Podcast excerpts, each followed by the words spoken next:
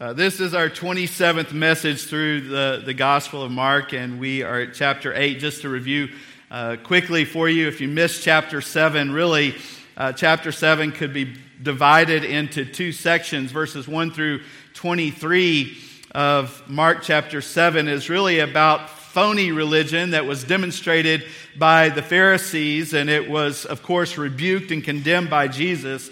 And then, in contrast to that, verses 24 through 37 is about pure religion that was demonstrated by Jesus himself. And as we have pointed out, the great emphasis of this tour that Jesus and his disciples are on the, the main focus, and we'll see this again today, is that the reach of the kingdom of God will extend beyond the Jews to the Gentiles. And this is a tour that has taken several months, 120 to 150 miles that Jesus and his disciples are covering. And everywhere they go in this uh, journey, they are reminded that they are no longer in Israel.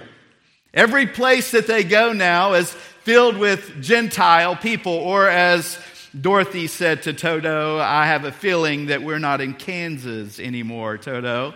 These folks, everywhere they went, they were reminded this is not a familiar place. This is, this is uncomfortable place for us.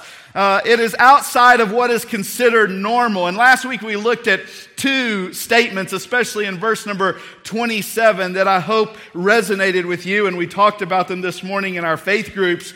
But as, as they uh, were going and ministering, that the, the people of Decapolis, it says that they were beyond measure astonished or they were overwhelmed with amazement. And as we talked about this morning, it's a good evaluation for us to say, how amazed are we at God?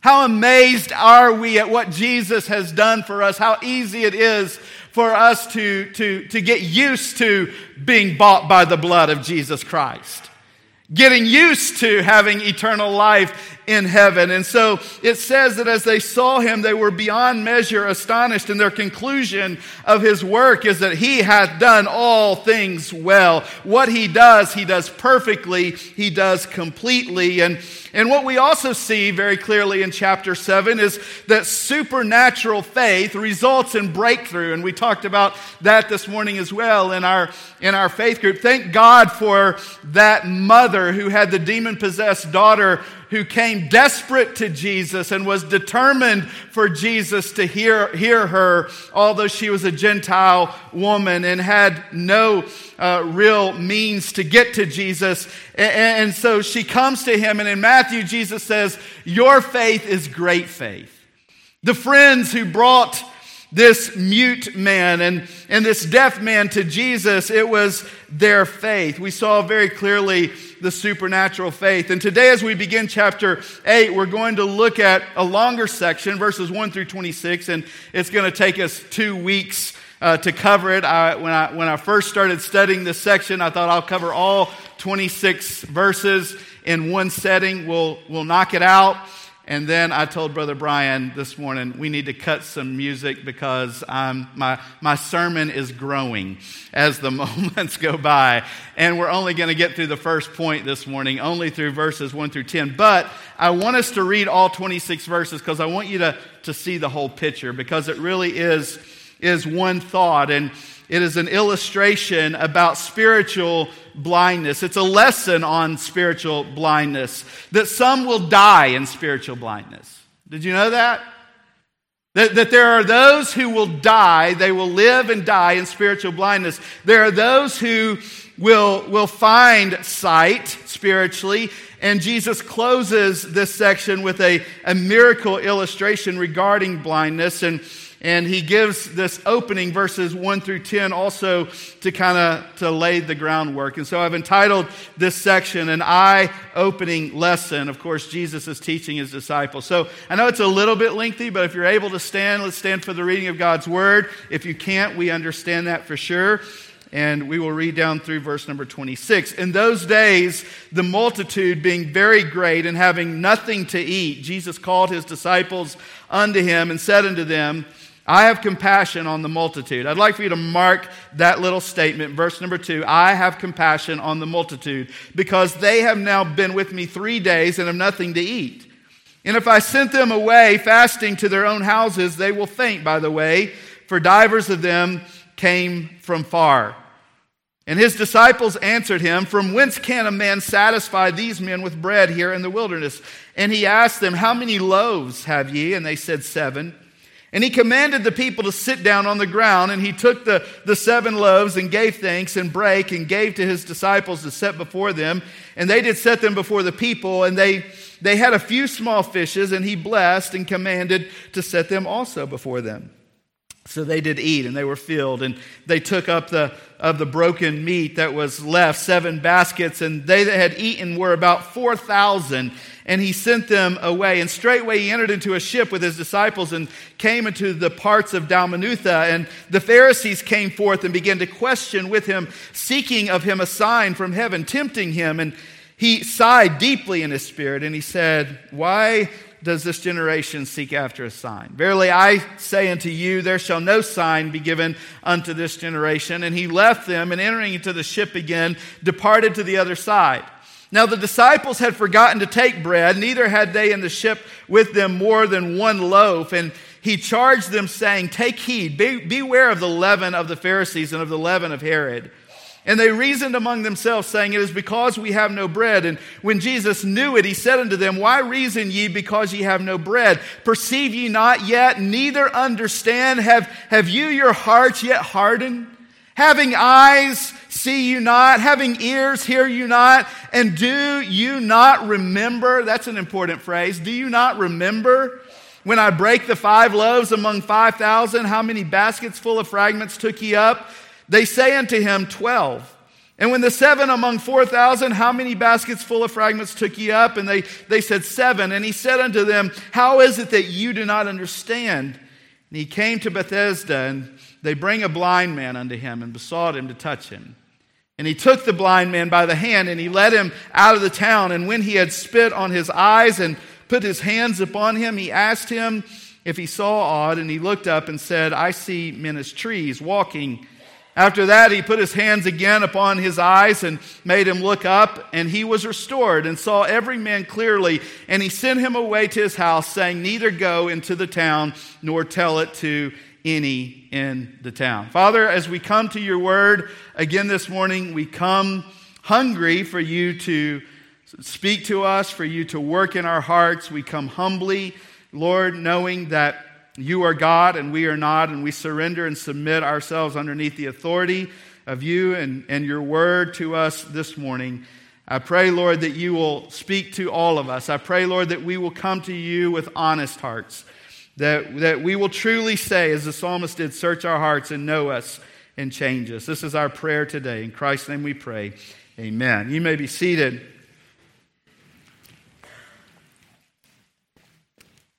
If while we were reading this morning you had deja vu, there's a reason for that. How many of you thought we've already, we've already covered this? We've already talked about this. Uh, you, we read today in chapter 8 a very similar story that we covered in chapter 6. In fact, a lot of commentary, common, uh, commentators, there's the word, commentators would, would say that this is the same story. Obviously, this is, is not the same story. It is a different miracle with different amounts of people, different amounts of food, different amounts of leftovers, and a, and a different location. This is not a contradictory story with, with mixed up details from chapter 6. And we know that because Jesus addresses both feedings in the text.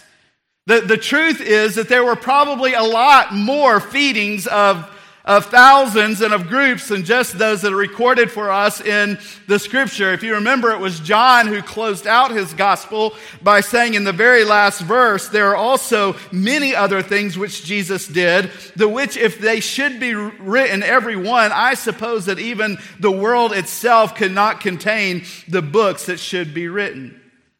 But many of the details in the account in chapter 6 and the account in chapter 8, they are similar. But I want to just divide this larger section into to four clear, smaller sections and just get through the first one today because there are some rich things in just the first 10 verses that I, I want to bring to our attention this morning from the Word of God. Remember, Jesus is still teaching his disciples uh, some important lessons, and this is all leading up to a, a very, very important section that is to come up right after this. And just for sake of context, I want you to see what this is leading up to. Look at verse number 27 of Mark chapter 8. And Jesus went out and his disciples into the towns of Caesarea Philippi. And by the way, he asked his disciples, saying unto them, This question, Who do men say that I am? And they answered, John the Baptist, but some say Elias, and others one of the prophets. And he said unto them, But whom say you that I am? And Peter answered and said unto him, Say this with me, Thou art the Christ. And he charged them that they should tell no man of him. And I'm going to resist the urge this morning of chasing that rabbit of that next section, although I want to. It's a glorious text. And I want to just go back to the, the first 10 verses, and I want us to kind of zone in and walk away this morning with this thought a lesson that Jesus is teaching on compassion. A lesson that Jesus is teaching his disciples and you and I on compassion. There is no doubt about it as you read this, this story and you understand the context in which it was written that Jesus is culminating a compassion for all people in the hearts of the disciples. Remember, the disciples are Jewish. They have been taught to despise uh, the Gentile people. They do not look at them the same way. And I love this little detail in verse number two. You see, up to this point, we have been told by the gospel writers, not by Jesus himself, but an observation by the gospel writers that as Jesus saw the, the crowds, when Jesus saw the multitudes, they wrote, he was moved with compassion. This was an observation that they had of Jesus as they watched him minister. But there is something different about this in verse number two. Because this is not just an observation, this is out of the mouth of Jesus himself. He turns to his disciples, he takes them aside, he calls them apart, and he wants them to understand this I have compassion on this multitude. I have compassion on these people that you see. And what I believe is significant about that is because, as I mentioned, the apostles were Jews. They would have had no problem observing that Jesus had compassion on their own people and Jewish audiences, but, but no doubt they who had grown up with animosity toward the Gentiles, they were still having trouble understanding why Jesus was showing the same affection, the same love, the same compassion to the Gentiles. And so I don't want you to miss this this morning. I think the greatest contrast of the feeding in Mark chapter 6 and the feeding in Mark chapter 8 is not the amount of loaves and the amount of fishes and the, the amounts that were left over, although those are, are different details. The main point, I believe, of chapter 8 and chapter 6 is the audience in which Jesus is dealing with, the people that he is speaking to is no longer the Jewish people. Remember, they're, they're outside of, uh, of uh, Israel now, and they're going under these people. And the point that Jesus is making is that he is, he is declaring himself to them that he has deep compassion on the Gentile world. It's important for us to understand what true compassion is, too, this morning. Because maybe you think you have compassion. Maybe I think sometimes I have compassion, but the truth is we have nothing more than sympathy or we have nothing more than empathy. There is something very different between sympathy, empathy, and compassion. Sympathy is simply feeling sorry for someone, and sometimes when we hear some devastating news about someone, we feel sorry for them. Empathy is internalizing the sympathy and putting ourselves in their situation and really internalizing it. But compassion is very different. And I believe that the difference between sympathy and empathy and compassion is that compassion includes action. Compassion includes action. Would you say that with me? Compassion includes action. It doesn't just feel it acts. And whenever the Bible records that Jesus has compassion, is moved with compassion, it is always followed not just with a statement, but with action. He, he, he does something about his compassion. So take this home with you today. If true compassion is to actually be born in our hearts, not just sympathy, not just empathy, but true compassion is to be born in our hearts, it must find expression in our hands, in what we do. Compassionate action. It's doing something about what we see. It's doing something about what we feel. And I want us just to take a moment here this morning and pause and evaluate because this is so very important. When we see people in need, do we have sympathy? Do we have empathy? Or do we have compassion? When we see people in our congregation and beyond who are battling cancer or are battling other life threatening illnesses, is our heart filled with sympathy or empathy, or is it filled with compassion? Because there's a difference.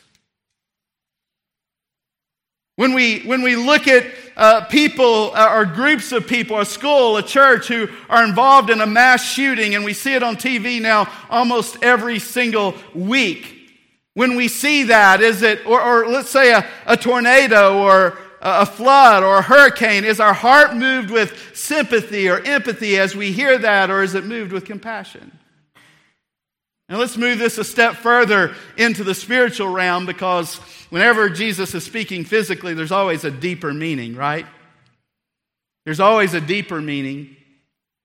And I want to ask you this morning when we think about billions of people all around this world who have never heard the name of Jesus or a clear gospel presentation, does it move our hearts? Are we moved to sympathize? Are we moved to empathize? Or are we moved to action? Are we moved to do something about it? Are we involved in getting the gospel to them?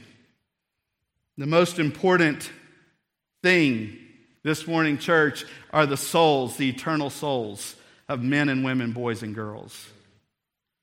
The greatest thing that we can do is invest in their lives. I think of James chapter 2, verses 15. It's not in your notes, it's not on the screen, but James writes If a brother or sister be naked and destitute of daily food, and one of you say unto them, Depart in peace, be you warmed and filled, notwithstanding ye give them not those things which are needful to the body, what does it profit? And let me ask you really this morning if all we have is sympathy and all we have is empathy, what does it profit?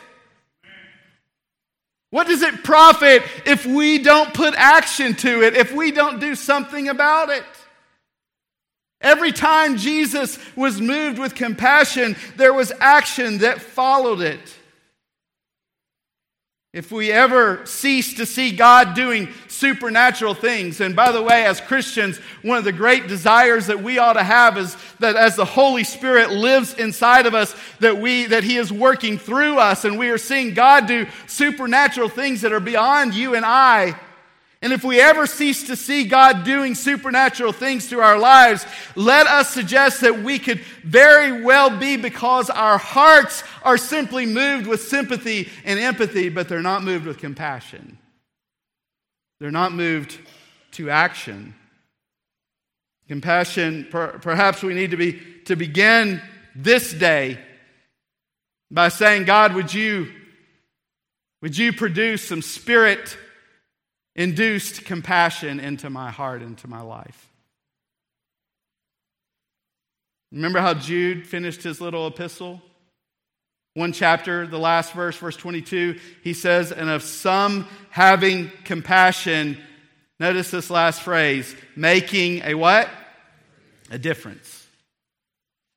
If you really want to make a difference, if we really want to make a difference, then we are going to have to move beyond sympathy and empathy to compassion. Because sympathy alone will not make a difference. Empathy alone will not make a difference. Compassion is what we need to truly make a difference in people's lives.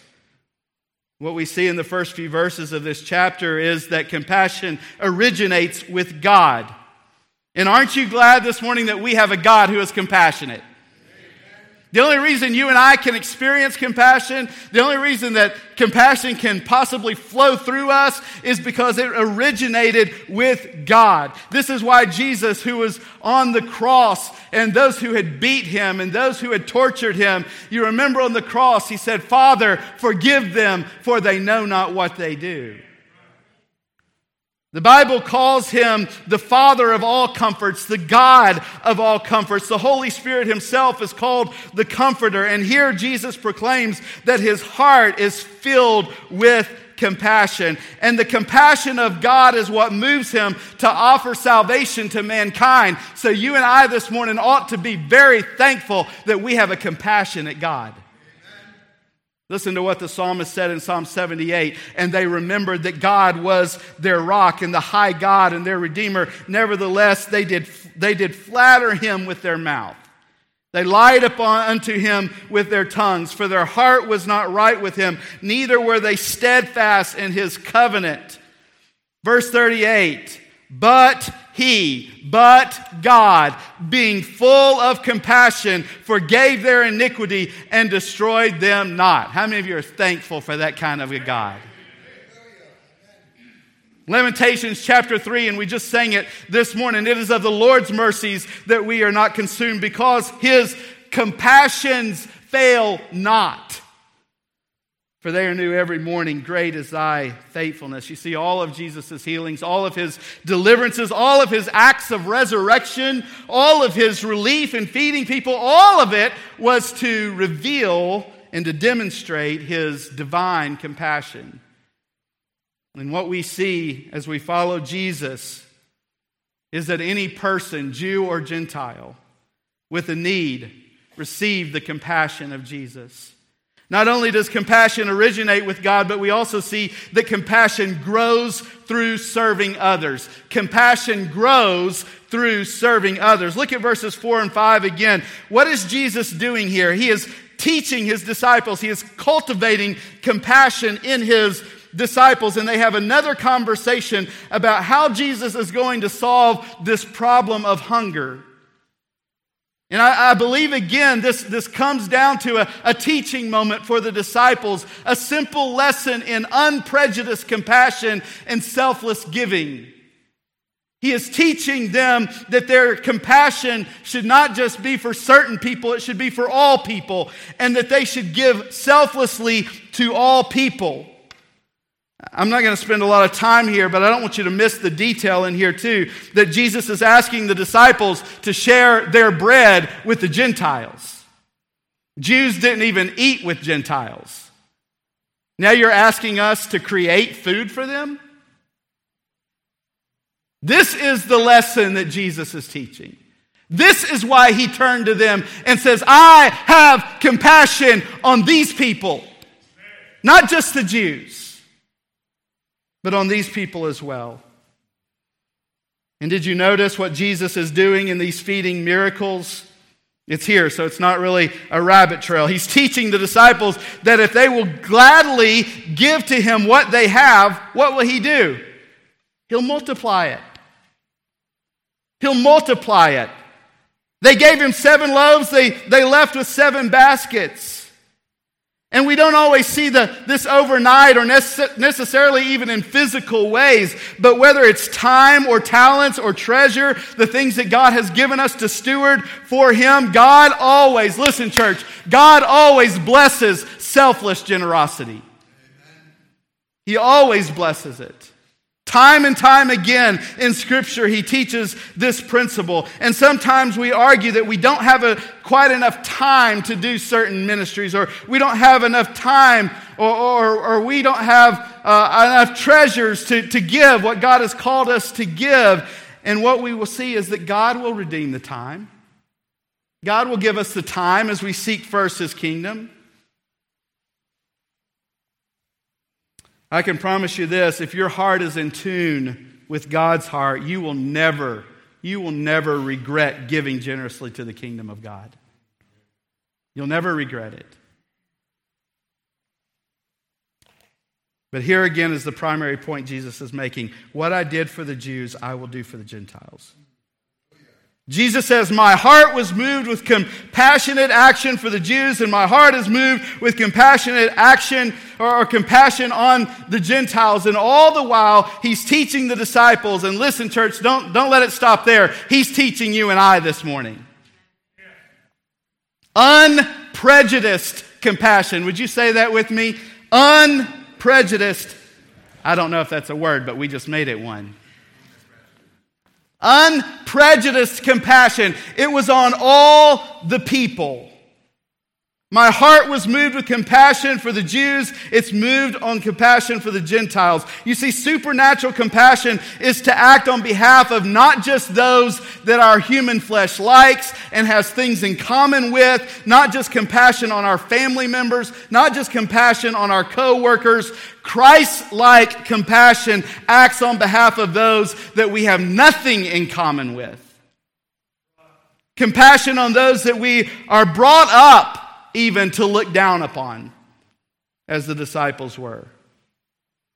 Let's just bring it to where we live and ask ourselves if you were pumping gas today and there on the curb beside where you were pumping was a American woman with her four children and they were hungry and they were dirty. What would you feel? Would it be sympathy? Would it be empathy? Would it be Perhaps move to action? Uh, what if that same scenario was taking place, but instead of an American woman, it was a Muslim woman? There with all of her garb on and the children with all of their garb on, what would you feel then? Would it be different? It's worth asking, isn't it? Or let's say it's a man and his family who've done their best to destroy you. They've talked about you. They've done their best to bring you down, and we all know how fast word can travel in a small town, right? What would your heart feel then? That's the point. It's unprejudiced compassion because Jesus hasn't just called us to love and show compassion to those who love us, to those who are like us. The truth is that it is probable that the disciples didn't feel the same feelings towards those people, those, that crowd that Jesus felt. It's probable that they didn't feel the same thing Brother Abe, that they felt when Jesus was feeding those Jewish people. And man, here was their observation. He is moved with compassion on them. We want to make sure and record this. it, it, it is a, a good possibility that they didn't feel the same. And it's easy for us to say that we would address any need in front of us until it's a person we disagree with, until it's a person who's tried to destroy us. And this is why Jesus, please listen, this is why Jesus, time and time again, calls for us to cross those boundaries and says, Love your what? Enemies. Do good to them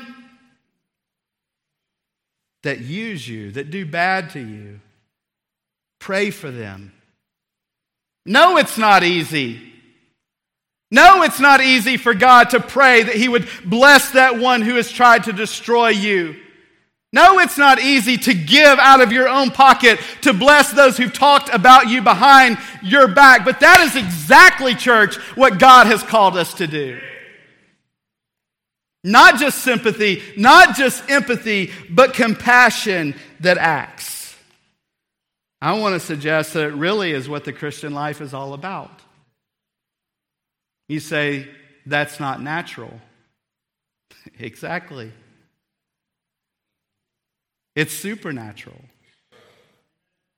It's the Holy Spirit working through us to do what we cannot do and what we would not do on our own. So that is why I want you to see this morning. This is an eye opening lesson on compassion to the disciples, and it's an eye opening lesson on compassion to you and I. In fact, before we even go to the invitation, perhaps we just need to stop and admit God, I need more compassion. God, I can't produce this compassion. This is going to come through you. Will you, through your Holy Spirit, create in me more of a heart of compassion that produces more than just feelings of sympathy and empathy, but actions of compassion. And then, of course, verses 6 through 9, Jesus does basically the, the same thing that he did in the feeding of the Jewish masses. He demonstrates that he is this compassionate provider. He creates bread from grain that never grew, he creates fish. He didn't go get them from the water, he created them, and he created them dead, ready to eat, fried them up right there. Hush puppies and all, right, right there. In his thoughts, when they came out, they were ready to eat. This is how Jesus works. He creates, he does exactly what he did in six days when he created the earth. He makes something out of nothing. He feeds them until they're full, until they're satisfied, which is why they proclaimed in Decapolis, He does all things well. Does all things complete. The primary difference to note in the two recorded feedings here is his divine compassion for all people. His desire to meet the needs of all people through you and I. Anybody ever heard of Gypsy Smith, an old preacher. You ought to read about him. Gypsy Smith said this there are five gospels Matthew, Mark, Luke, and John, and the Christian. And most people will never read the first four. Matthew, Mark, Luke, and John, and you. And most people will never read Matthew, Mark, Luke, and John, but I can promise you this they're reading you. In fact, Paul says we are an epistle written. People are reading our lives. And Jesus has gone back into heaven. He has ascended back into heaven. He has gone there and he has left you and I here to be, Brother Terry, his hands and his feet his means of compassion. In other words, if the world is ever going to see this kind of Jesus, guess what? They're going to see it in us. They're going to see it through us. So Jesus is finishing up this, this journey into Gentile territory. In fact, verse 10 is the end of it.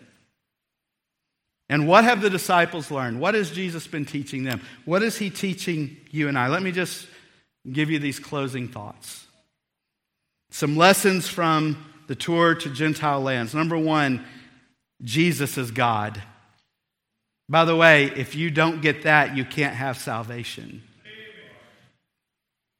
Jesus' main point in all that he is doing is to prove that he is God. He shows his creative power. He declared himself to be God. John 14, if you have seen the Father, you have seen me If you've seen me, you've seen the Father. We are one. He created food. He stilled storms. He stopped winds. He stopped waves. He walked on the water. Why? All evidences of his divine person, Jesus Christ. Listen, here's his proof. He is the long awaited Messiah. He is God. He is the one that the prophets prophesied of long before he ever came. Not only did he want to prove that Jesus is God and teach, I should say, that he is God, but the second thing is that Jesus will provide every need. Time and time again, this is what he's teaching them. And by the way, right when he leaves, goes back to heaven, he makes sure they know this. Lo, I am with you always, even unto the end of the world. My provision for you doesn't stop when I leave here. My provision will continue for you. Paul writes later, My God shall supply all your needs according to his riches in Christ Jesus.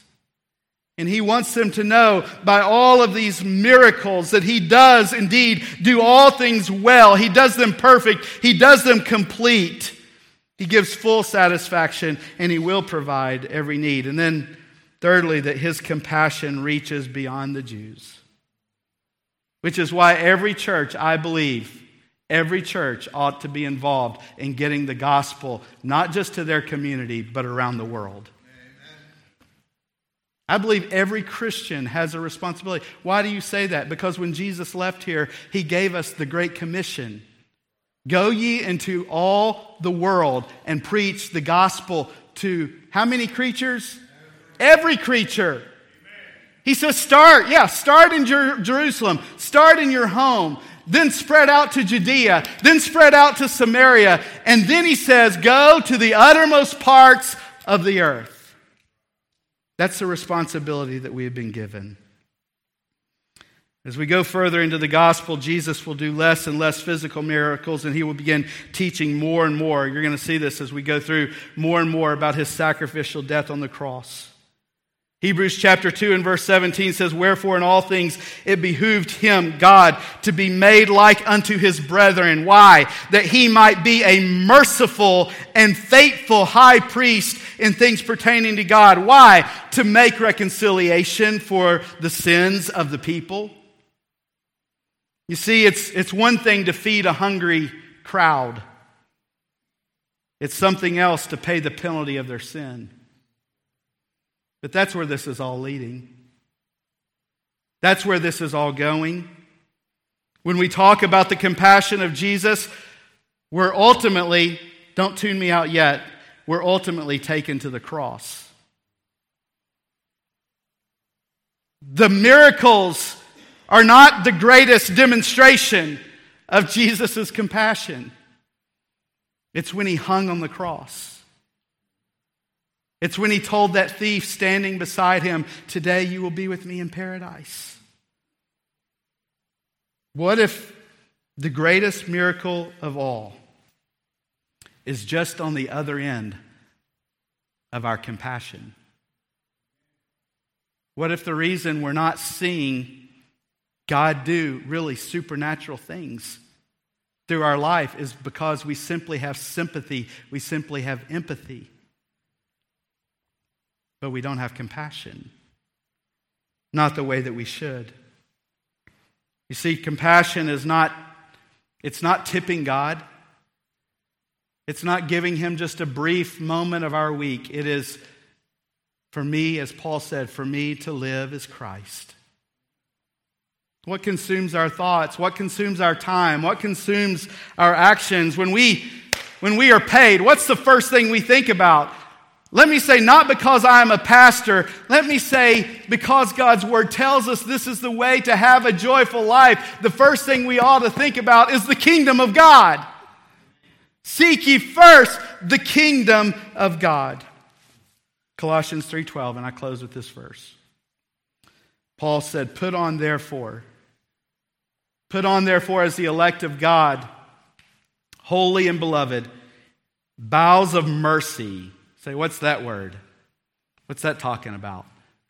Compassion. Same word. Kindness, humbleness of mind, meekness, long suffering.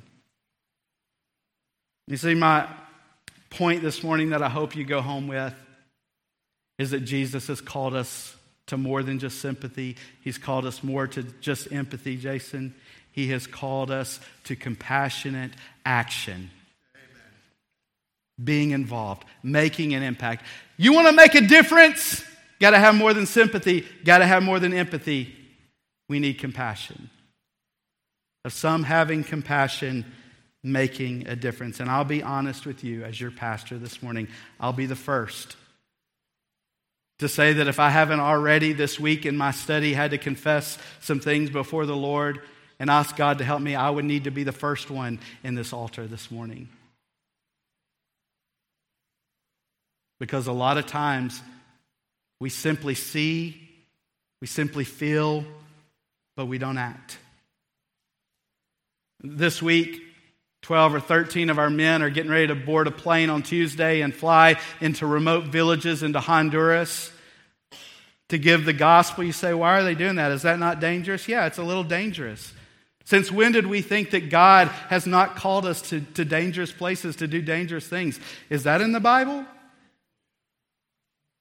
Now, he constantly causes us into those places. These are people who have said, and some of them for the first time, I'm going to put action to this. I'm going to put action to it.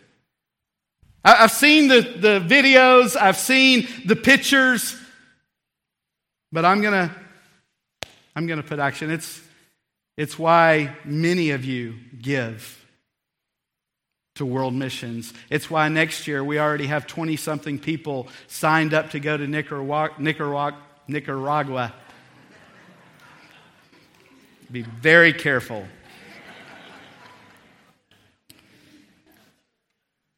Is because we need to be a people who are putting action to our feelings, okay? This is the lesson of Jesus to our hearts.